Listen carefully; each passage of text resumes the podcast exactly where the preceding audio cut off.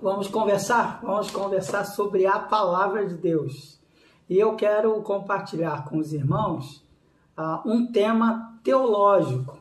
É, muita gente talvez não, não saiba o tema, o conceito teológico, mas com certeza conhecem muito bem as Escrituras. E o tema teológico que eu quero compartilhar com você, na verdade eu já comentei por alto em, em algumas outras mensagens, é, que fala sobre virtudes teologais. Nome estranho, né? eu vou repetir. Virtudes teologais. Aí você precisa entender o que é uma virtude e o que é o termo teologal. Mas antes de falar isso, eu quero dizer para você abrir a sua Bíblia, 1 Coríntios capítulo 13. 1 Coríntios capítulo 13, versículos, versículo 9, vai dizer assim: Pois em parte conhecemos, e em parte profetizamos. Porém, quando vier o que é perfeito, o que é imperfeito vai desaparecer, desaparecerá. Você sabe até de qual esse versículo, não é? é? depois você sabe que no final do capítulo 13 de 1 Coríntios vai dizer: ah, finalmente ficam a fé, a esperança e o amor. Esses três, mas o maior desses é o amor. Então, virtudes teologais são essas: a fé, a esperança e o amor. É, existem virtudes morais, é, que é o nosso jeito direitinho de ser e de parecermos com Deus. Existem também ah, as virtudes chamadas teologais, que são essas, que na verdade são presentes que a gente recebe de, de Deus. Segundo o sábio lá do passado, Aristóteles, virtude é uma disposição adquirida de fazer o bem. E por que teologal? Porque na verdade são coisas relacionadas a Deus. Então são benesses, belezas no mundo que Deus dá para nós frágeis seres humanos como nós, como nós somos. Mas eu não sei se ficou muito claro para você, eu espero que tenha ficado. O texto de 1 Coríntios, capítulo 13, versículos 9 e 10, porque ele vai dizer que a gente só conhece em parte. Mas quando vier o que é perfeito, a gente vai saber direitinho. Porque quando o que é, ou quando vier o que é perfeito, ah, tudo o que é imperfeito vai, vai se desfazer. Ora, o que é imperfeito que vai se desfazer? A fé e a esperança. Porque você sabe que o amor jamais acaba. Então a gente vai falar a cada domingo sobre essas virtudes teologais: a fé, a esperança e o amor. É isso que eu quero é, convidar você a pensar comigo. Hoje a gente vai falar da fé mas logo de cara você já pode anotar isso aí e depois é, checar isso, perguntar ao Google, perguntar ao pastor Novaes, perguntar aos teólogos de plantão se a fé é imperfeita. É. Baseado nesse texto bíblico, a fé é imperfeita, a esperança é imperfeita. Por que, que é imperfeita? Porque ela não se completa em si. Porque a gente tem fé até alcançar o objeto de nossa fé. Tá lembrado disso? Da história de Abraão? Eu quero compartilhar com você, por exemplo, a história de Abraão. Abraão teve fé e esperou cerca de 25 anos para o filho da promessa nascer. Mas depois que ele tem Isaac no colo, não tem necessidade de ter fé. Porque a fé já se transformou em realidade. Entende? A esperança, por exemplo. A esperança é também imperfeita. Por que, que ela é imperfeita? Porque vai chegar uma hora que ela vai acabar. Tudo que acaba é imperfeito. Então, muito prazer, imperfeito. Muito prazer. Eu sou imperfeito. Muito prazer. Você é imperfeito? Então, essa mensagem tem, tem a ver comigo e com você. É... Vamos, vamos pensar, por exemplo, na esperança. Quando você toma um remédio, é, quando você toma um antibiótico, você fica na esperança de que aquele remédio, tão bem elaborado pelos médicos, pelos químicos, ah, faça efeito no seu corpo. E depois que ele faz efeito, acabou o ciclo do antibiótico, aí você para de tomar tomar o remédio. Por quê? Porque não tem necessidade. Você sabe que isso pode até fazer mal, fazer mal para você. E é sobre isso que eu quero falar. Hoje nós vamos pensar só em fé. Vamos pensar em fé. É, e eu gosto sempre, quando falo em fé, desculpem, mas eu sempre lembro do nosso poeta popular. Andar com fé eu vou, que a fé não costuma falhar. Então é porque de vez em quando ela falha, né? É porque a fé de vez em quando nos pega de surpresa. Mas a gente sabe que existem vários tipos de fé, mas nós somos salvos pela graça através da fé. A fé é esse firme sentimento, fundamento do que você ainda não tem. Então você se agarra. Mas eu acho, eu gosto também da música uh, do, do Gilberto, do Gil, Gilberto Gil, que ele vai falar: só não se sabe, essa fé que duvida, só não se sabe fé em quê? Nós não precisamos duvidar, porque nós temos a fé em quem? Em quem nós temos crido. A nossa fé está firmada, como dizia a música antiga, a nossa fé, a minha fé e o meu amor estão firmados no Senhor. Então, na verdade, ter fé é agarrar-se ao caráter de Deus. Ter fé é acreditar em Deus e ficar preso a isso. Em Hebreus tem um texto que eu gosto muito.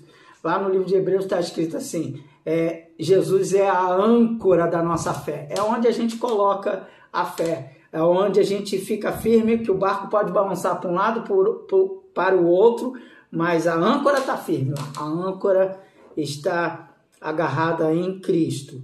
E eu quero convidar você então, pensando em fé, pensando, você lembra o que é? Das virtudes teologais, hoje é a nossa primeira virtude teologal, que é a fé. Eu convido você a ler o Evangelho de Mateus junto comigo, a ler o Evangelho de Mateus no capítulo 8, no versículo 5 ao 13. Eu vou ler aqui, Evangelho de Mateus, capítulo 8. Rapaz, cadê o capítulo 8? Ah, tá aqui, tá marcado, olha. Capítulo 8, versículo 5 até o versículo 13. Na Bíblia NVI diz assim: Quando Jesus entrou na cidade de Cafarnaum, um oficial romano foi encontrar-se com ele e pediu que curasse o seu empregado. E ele disse: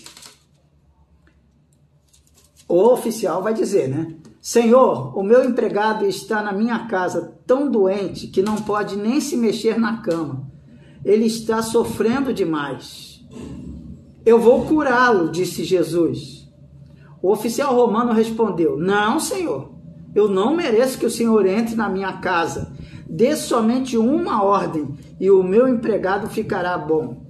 Eu também sou, estou debaixo da autoridade de oficiais superiores e tenho soldados que obedecem às minhas ordens. Digo para um, vai lá, e ele vai. Digo para o outro, venha cá, e ele vem. E digo também para o meu empregado, faça isso, e ele faz. Quando Jesus ouviu isso, ficou muito admirado e disse aos que o seguiam: eu afirmo a vocês, são palavras de Jesus, eu afirmo a vocês que isto é verdade. Nunca vi tanta fé, nem mesmo entre o povo de Israel. E digo a vocês, e digo a vocês que muita gente vai entrar do leste e do oeste e sentar na mesa do reino dos céus com Abraão, Isaac e Jacó. Mas as pessoas que deviam estar no reino de Deus são jogadas para fora na escuridão ali vão chorar e ranger os dentes. E Jesus disse ao oficial: Vai para casa, pois será feito como você crê. E naquele momento, naquele momento, o empregado do oficial romano foi curado. Eu queria convidar você a orar mais uma vez. Vamos orar? Senhor, nós te pedimos e te pedimos em nome de Jesus que a tua palavra fale muito alto que grite a tua palavra, a tua verdade nos nossos corações. Eu te peço assim, confiado no nome santo de Jesus. Amém. Amém. Olha, esse texto, é, eles também se apresenta em outros evangelhos. Isso é interessante, porque depois você pode ler os textos correlatos. É, mas por que, que eu escolhi o evangelho de Mateus? Escolhi o evangelho de Mateus porque Mateus Você lembra, né? Mateus era um cobrador de impostos. Mateus, para o judeu, era chamado de traidor. Para Roma, ele também era, era visto como um parceiro uh, da liderança romana. Então, quando Mateus coloca a história de um centurião romano aqui, é, pode parecer simples, mas não era fácil para o evangelista escrever essa história como ele escreve aqui. E eu não sei se dá para você perceber, é, eu acho que dá, se você ler com cuidado, você vai perceber que o, o centurião é o destaque dessa história. Um centurião romano é o destaque dessa história e o exemplo usado por Jesus para todos aqueles que estavam à volta de Jesus. Se você der uma folheada na sua Bíblia, ah, no texto, nos textos anteriores e posteriores, você vai ver que tem várias curas de Jesus nesse, nesse trecho do Evangelho de Mateus.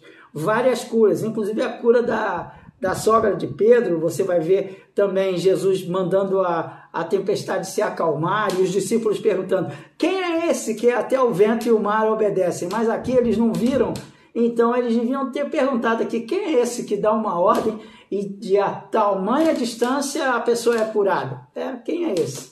Esse é Jesus. Esse é o Jesus em quem nós depositamos a nossa fé. Então o Evangelho de Mateus eu escolhi por causa disso, por conta disso.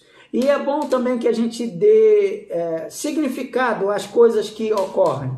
A gente sabe que Jesus está na cidade de Cafarnaum e a cidade de Cafarnaum era a cidade, o local onde morava, moravam o seu, a grande maioria dos seus discípulos. É, Pedro, inclusive, morava lá em Cafarnaum e por isso Jesus vai curar a sogra de Pedro ali em Cafarnaum. E aí o foco é nessa história. Quando Jesus está conversando com o, o, os seguidores dele, aparece o centurião e eu gosto disso de pensar que esse homem que é o exemplo de fé, nós poderíamos usar vários exemplos de fé. Das virtudes teologais, nós poderíamos usar toda a coleção de Hebreus capítulo 11, que é a galeria dos heróis da fé. Mas eu escolhi esse aqui, não é por acaso, e você vai entender por quê. Porque aqui, como também acontece lá no, em Hebreus capítulo 11, um homem de alta patente, porque um centurião, tem gente que fala assim, ah, centurião era um oficial que comandava 100 soldados. Não necessariamente, podia ser, ter de 80 a 100 soldados. Na verdade, o nome do, do, do grupamento era Centúria, ele era o chefe da Centúria romana. Então, por isso que já é chamado de centurião, é porque a gente faz logo relação com 100, né? Mas não é necessariamente isso. Podia ser de 80 até 120 soldados. É só para uma informação de professor de escola dominical, tá bom? Para você. Então, esse oficial vai até Jesus, mostra uma fé extraordinária, mas vejam que o, o centurião vai mostrar o sentimento que tem a ver com as virtudes teologais. É, porque ele teve fé, mas ele amava também porque ele não está pedindo para ele mesmo. Você percebe? Que aí é uma aula de intercessão. Esse centurião está pedindo pelo um servo que está em casa muito doente. O centurião vai até Jesus e pede para Jesus para curar, para Jesus curar aquele aquele aquele servo, aquele servo do, do centurião. E é muito interessante, acompanha aí no texto bíblico, que o, o centurião vai falar assim: Senhor, cura o, o meu servo, cura o meu servo que está lá. Então, aí o centurião vai, vai chegar para Jesus e fala, implorando, a minha Bíblia vai dizer, implorando, ele fala para Jesus. Então, a primeira coisa que eu aprendo nesse texto, e são três, a primeira coisa que eu aprendo nesse texto é que quem tem fé a fé e o amor andam juntas, mas quem tem fé nunca é egoísta. Quem tem fé de verdade, fé em Jesus, tá? Fé em Cristo. Quem tem fé nunca é egoísta. A fé também nos faz humildes. Porque ele era um centurião, ele não podia dar uma carteirada de Jesus. Poxa, sou centurião.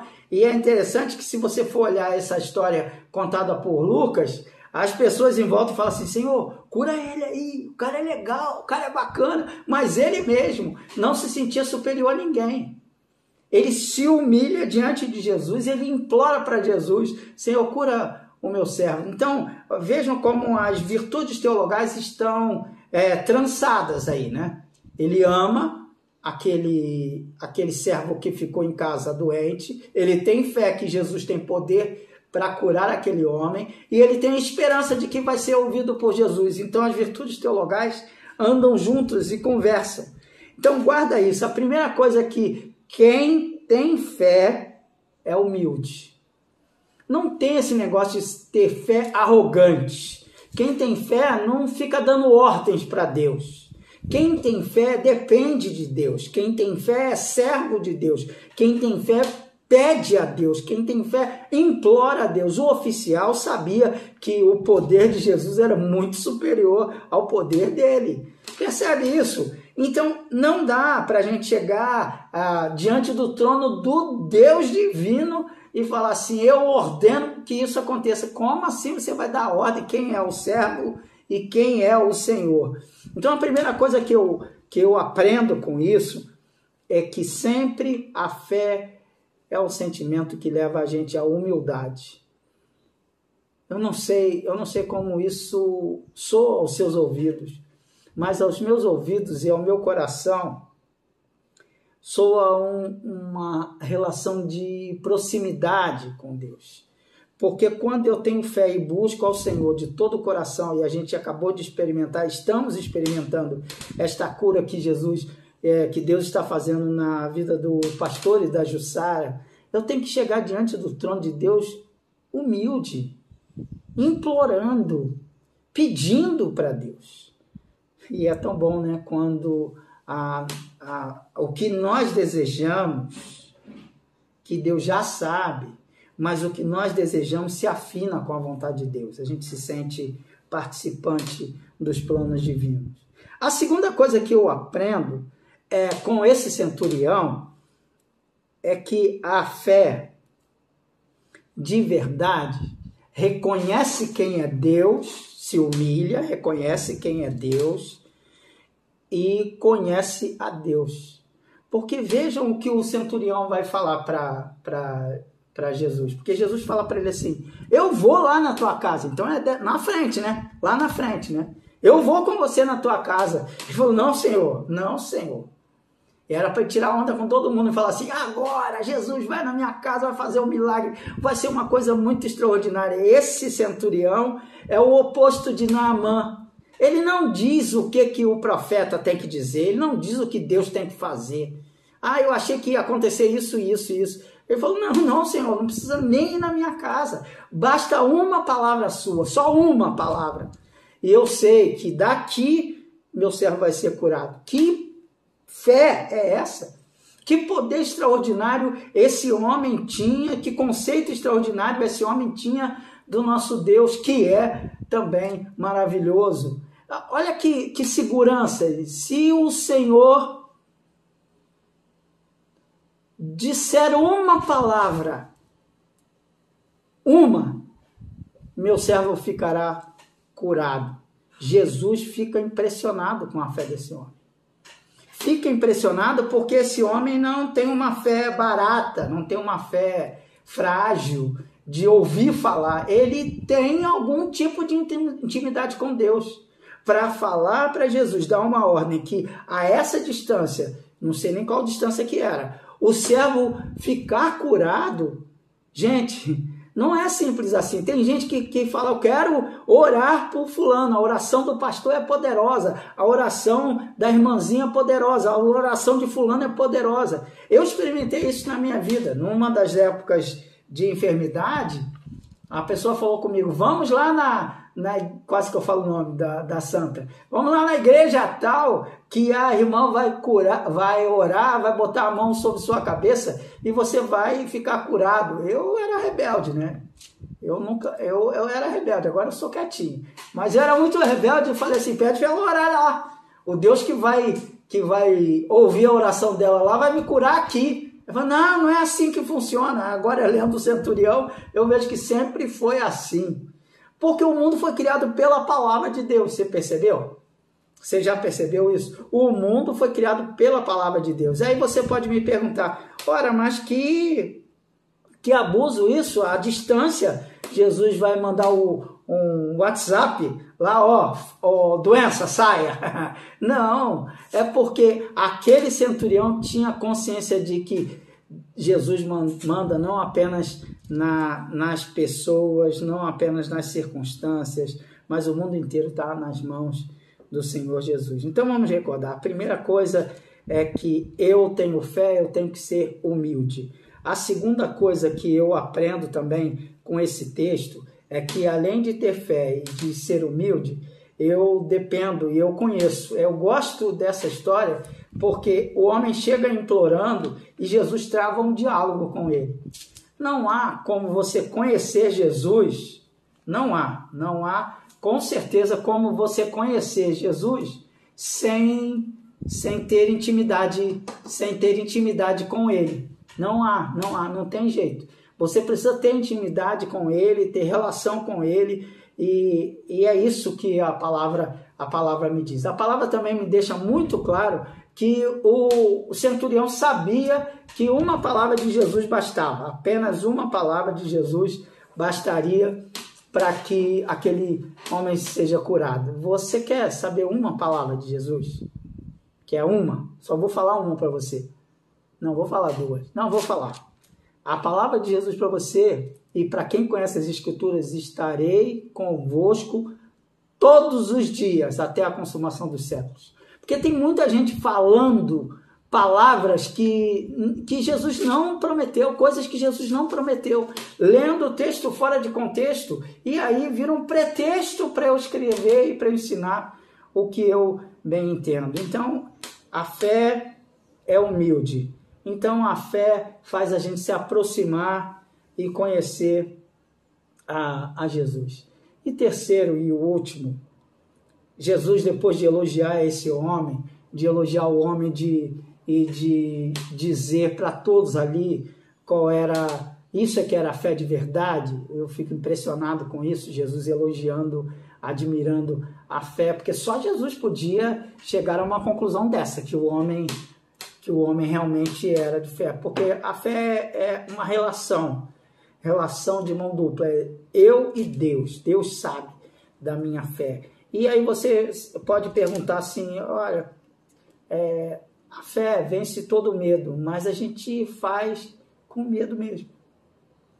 Lembra, é, você, você deve se lembrar de uma história que um, um pai vai procurar Jesus porque os discípulos não conseguem curar seu filho e, e aí Jesus fala com ele, é, se você crer, ele falou, o pai vai falar para Jesus, se, se podes curar, faz isso por mim. Aí Jesus fala, como é que é se podes? Você não sabe que não existe impossíveis para Deus? Jesus, é claro que Jesus pode. Aí o, o pai fica sem graça porque o filho estava ali passando por, por necessidade, dependendo de Jesus, aí o pai fala o que todos nós deveríamos aprender a falar: Senhor, me ajuda na minha incredulidade, me ajuda na minha falta de fé, porque são virtudes teologais. Deus é que nos presenteia com a fé e ele nos salva com essa mesma fé que nós temos nele.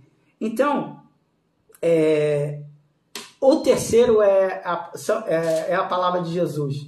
Jesus fala para aquele homem, depois de elogiar diante de todos, ele falou assim: Vai, a tua fé, que seja conforme a tua fé, é assim que deve estar na sua, na sua Bíblia. Eu aprendo com isso, sabe? Porque quem tem fé é humilde, quem tem fé tem relação com Deus, e quem tem fé obedece. Quem tem fé vai tocando a vida de acordo com as ordens de Deus. Vocês imaginem o que era esse centurião voltar para casa, cada passo que ele dava, a dúvida que ele sentia, mas ouvia, no seu, nos, ouvia os seus ouvidos e na sua mente a palavra de Jesus dizendo: Vai, que seja conforme a tua fé. Sabe, às vezes a gente está querendo que milagres aconteçam, mas o que Deus me ensina é que eu tenho que fazer o que a mim cabe fazer. E Jesus está falando para mim e para você: faz o que precisa ser feito. Como eu vou agir é problema meu. Quando eu vou agir também é problema meu. Como eu vou agir também é problema meu. Mas enquanto você vai me obedecendo, o milagre está acontecendo. Eu me lembro sempre da história dos dez leprosos, porque eles vão procurar a Jesus e o texto é tão claro para dizer enquanto e Jesus fala, vão se mostrem aos sacerdotes. O texto é muito claro para dizer enquanto eles iam, eles iam sendo curados. Gente, obedecer é o segredo da nossa vida cristã. Então, para mim e para você que está ouvindo, não sei quando essa mensagem, eu não sei qual é a realidade que você está enfrentando. Eu aprendo aqui com o centurião que a fé é humilde. Eu aprendo que a fé nos disponibiliza um relacionamento com Deus, para que a gente conheça e continue conhecendo o Senhor. E a fé nos empurra a fazer. É o que está escrito lá em Hebreus 11. A fé nos empurra a fazer. A fé não nos estaciona, a fé nos mobiliza. A fé nos empurra a executar. Que Deus te abençoe, que Deus me abençoe, que Deus nos abençoe, a fim de que a gente aprenda com esse homem de fé, esse centurião. Amém. Amém. Depois de pensarmos no centurião, a gente vai pedir a Deus que nos abençoe. E a gente vai terminar com, com a bênção que o Senhor ensinou Arão a orar, em Números 6, de 24 a 26. O Senhor te abençoe e te guarde. O Senhor faça resplandecer o seu rosto sobre ti e tenha misericórdia de ti. O Senhor sobre ti levante o seu rosto e te dê a paz. Amém, amém e amém.